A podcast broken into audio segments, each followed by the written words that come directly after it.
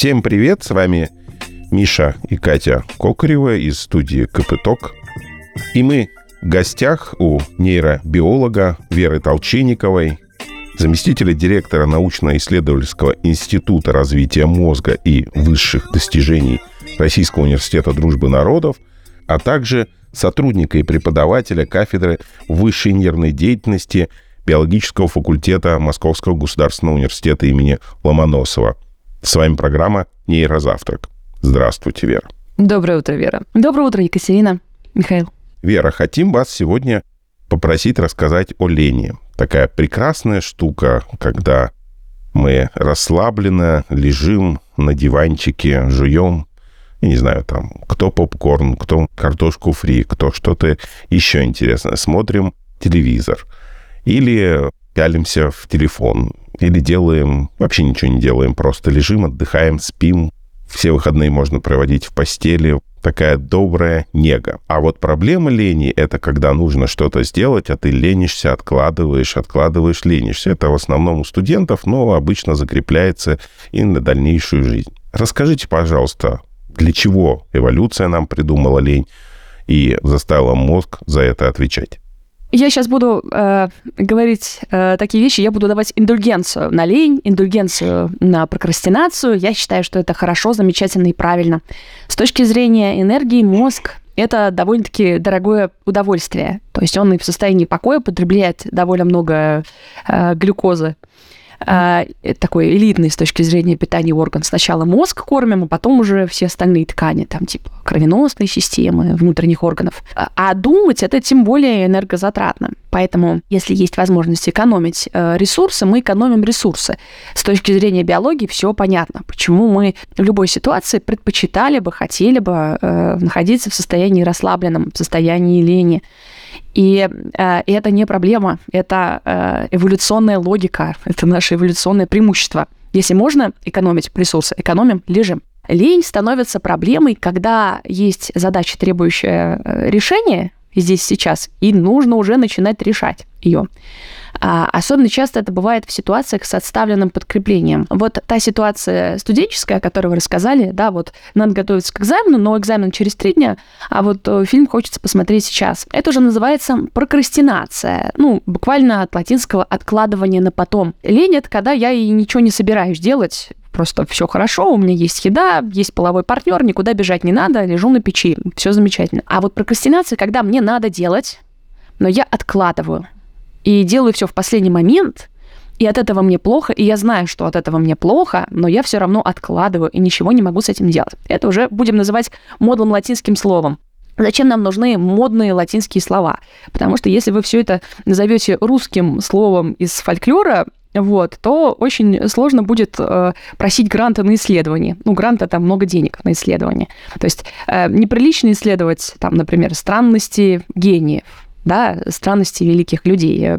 А, например, синестезия, да, как способность ощущать вместе, вот это уже модное слово, на это слово можно просить грант. Так и здесь. Лень — это ее определить чуть сложнее, а прокрастинация, о, латинское слово, уже можем ею заниматься.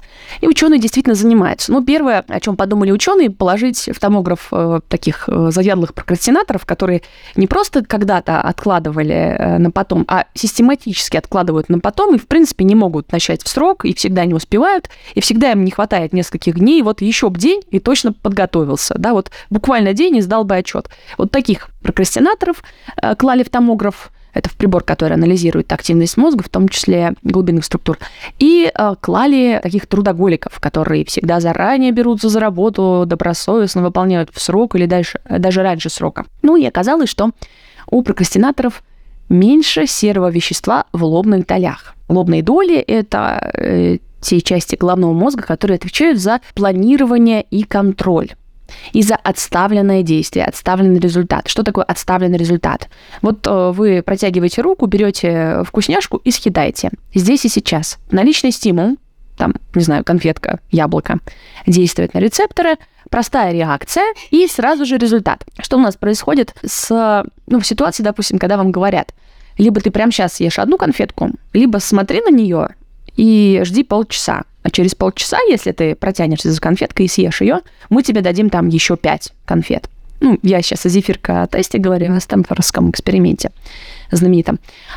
Так вот, оказывается, что не все люди умеют ждать. Далеко не все. Я читал об этом тесте, далеко не все. Да, ну, э, это я сейчас озвучивала результаты Стэнфордского эксперимента, который э, делали в 1970 году. Его проводили на детях 4-6 лет. Большая выборка 600 человек. И с этой э, задачей справились, э, ну, не просто далеко не все, сейчас скажу, треть, треть детей справилась с этой задачей. Две трети детей были не способны э, ждать. Ну, то есть они клали, э, клали вкусняшку в рот сразу же практически. Там ждать нужно было детям 15 минут. И потом ученые смотрели, что происходит с этими детьми через 20 лет, через 30 лет, как они строят свою жизнь. Ну, это лонгитюдное исследование, то есть длительное. Казалось, что те дети, вот одна треть, которые умели ждать 15 минут, потом были успешны. Они э, получали второе высшее образование, заканчивали университеты, строили семьи. У них не было эпизодов столкновения с полицией, приема наркотиков, эпизодов алкоголизма, э, преступности, попадания в тюрьму, места лишения свободы. Ну, в общем, они были более успешны. А дети, которые ждать не могли, у них были повышенные риски. Прием наркотиков, попадание в места лишения свободы, бросание университета, двойка во время сессии, ну и так далее. А, ну, что надо сказать, что эксперимент не вполне чистый. А, эти дети были детьми сотрудников, но никто не мерил у них а, уровень жизни и уровень глюкозы.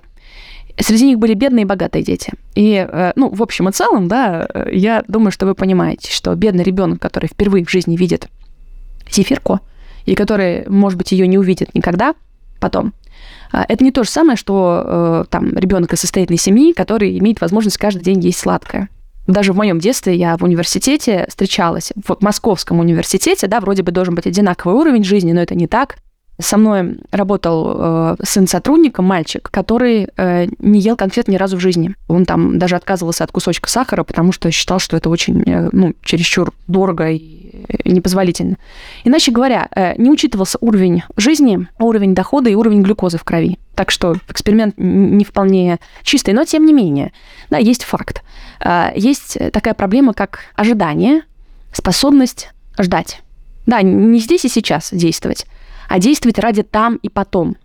И э, вот эта отставленная ситуация, отставленное подкрепление, они связаны с э, работой наших лобных долей. И это умение э, действовать ради будущего, отставленного будущего, результат которого случится там через неделю, через месяц, через год, э, связанное со способностью планировать планировать нашу жизнь далее. И вот это как раз вещь у прокрастинаторов нарушена. Прокрастинаторы выбирают здесь и сейчас ради там и потом. Они выбирают себя сейчас, а не себя там через две недели, через 10 лет. Иначе говоря, это столкновение краткосрочной перспективы и долгосрочной перспективы. Э, вам, возможно, мама там говорила в детстве, там есть на... хочу, слово хочу, а есть слово надо. Вот надо, Миша, надо. Не, мама так всегда говорила. Я думала, кому надо? Ну, если мне надо, значит, я хочу так это значит, я хочу я хочу, я, я не понимаю. Или надо кому-то, а может быть, это надо кому-то, но я этого не хочу. Вот что это за хочу и надо? И потом я поняла, что на самом деле хочу и надо – это столкновение сейчас и потом. Я тоже хочу получить э, пятерку на экзамене, закончить там Московский университет с красным дипломом. Я хочу найти престижную работу, я хочу сделать этот проект. Вот. И я хочу сейчас отдохнуть, полежать на диване, ничего не делать, смотреть сериал, плевать в потолок. Я хочу сейчас отдыхать, а не играть со своим сыном. И я хочу, чтобы когда он вырос, и у него был выбор, играть со своими детьми или пусть там смотрят э, мультики по, по планшету, он выбрал поиграть, ну, с моими внуками будущими. И я выбираю потом, да, то есть э, между собой сейчас приятно сейчас, приятно потом, я выбираю потом потом для себя вы имеете в виду? То есть сделать сейчас, чтобы потом отдохнуть? Э, не отдохнуть, ну, э, получить некоторый полезный результат. То есть полезный результат, не обязательно отдохнуть, полезный результат, например, э, там выращенные дети, да, со сформированными э, способностями планировать, контролировать и так далее, да, то есть некоторый полезный результат сейчас и некоторый полезный результат потом. Мозгу проще оперировать с полезным сейчас. Чем скорее, тем лучше. Желательно, чтобы между действием и подкреплением вообще не было временных различий. Да? Действие, сразу же результат. Действие, сразу же результат. Так мозгу проще. А вот сделал, а результат через две недели – сделал результат через год, через пять лет, или сделал, а результат вообще не в моей жизни, я не увижу результатов моего труда, это гораздо труднее для мозга. И это называется отставленное подкрепление. Ситуация с отставленным подкреплением – это лобные доли, и это, собственно, наша главная эволюционная преимущество, способность планировать, контролировать. Что хочу сказать, что вот появление, сейчас буду ворчать, как, э, как будто мне 80 лет, появление интернета, а, ускорение информационных потоков а, привело к тому, что мы привыкли получать подкрепление сразу. Кликнул кнопку, открылось видео, а, не знаю, там нажал куда-то, тут же э, привезли тебе суши домой. И мы э, разучаемся ждать в этой ситуации. Почувствуйте, да, вот поймайте себя на этом моменте, я начинаю нервничать и раздражаться, даже если видео грузится Э, в течение там нескольких минут. То есть там вот это колесико крутится, и там подождите, пожалуйста, там три минуты. Что? Ждать три минуты, думаю я внутри себя. А потом ужасаюсь. То есть наши родители, наши бабушки жили в другом мире. Они ждали, и это было для них нормально. Ситуация ожидания была для них нормальной. Там написал письмо, ответ придет через две недели.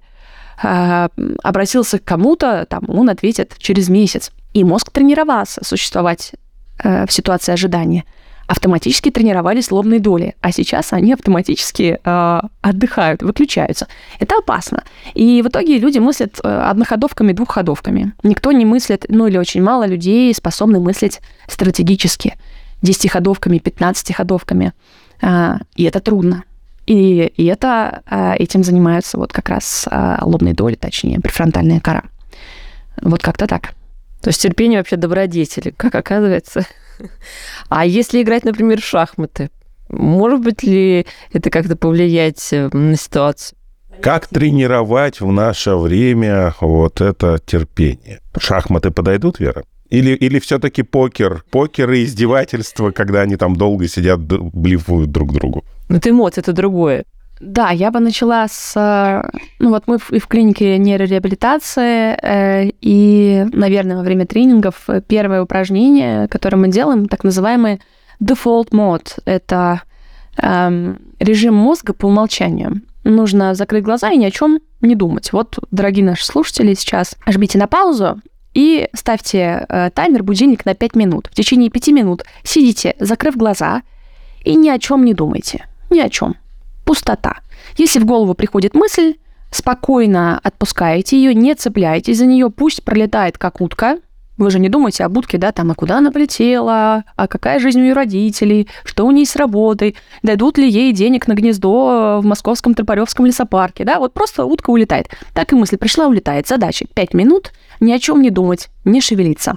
Слушать музыку нельзя, идти одновременно нельзя, водить и выполнять это упражнение нельзя, сразу упреждаю, да? Что это такое за упражнение? И что это вообще за феномен default mode? Его открыли исследователи, когда внимательно проанализировали активность мозга в состоянии покоя. Ранее ученые полагали так, что вот предъявляете человеку зрительные стимулы, у него включаются зрительные э, зоны мозга. Слуховые стимулы включаете, у него включаются слуховые зоны мозга. Ничего не предъявляете человеку, он спокоен, у него ни то, ни другое не работает. То есть с точки зрения энергетики отсутствие обработки информации внешней – это такой холостой ход, холостой режим. Но потом ученые внимательно проанализировали активность мозга в состоянии покоя, когда люди лежали в томографе, но никакие стимулы им не предъявляли. И оказалось, что в этот момент мозг занимается очень важным делом. Во-первых, он включает работу э, очень важных областей, высших отделов это в том числе лобные доли. Вот те самые лобные доли, которые нам надо накачать. И мы их будем накачивать, ничего не делая, пустотой. Что это такое вообще?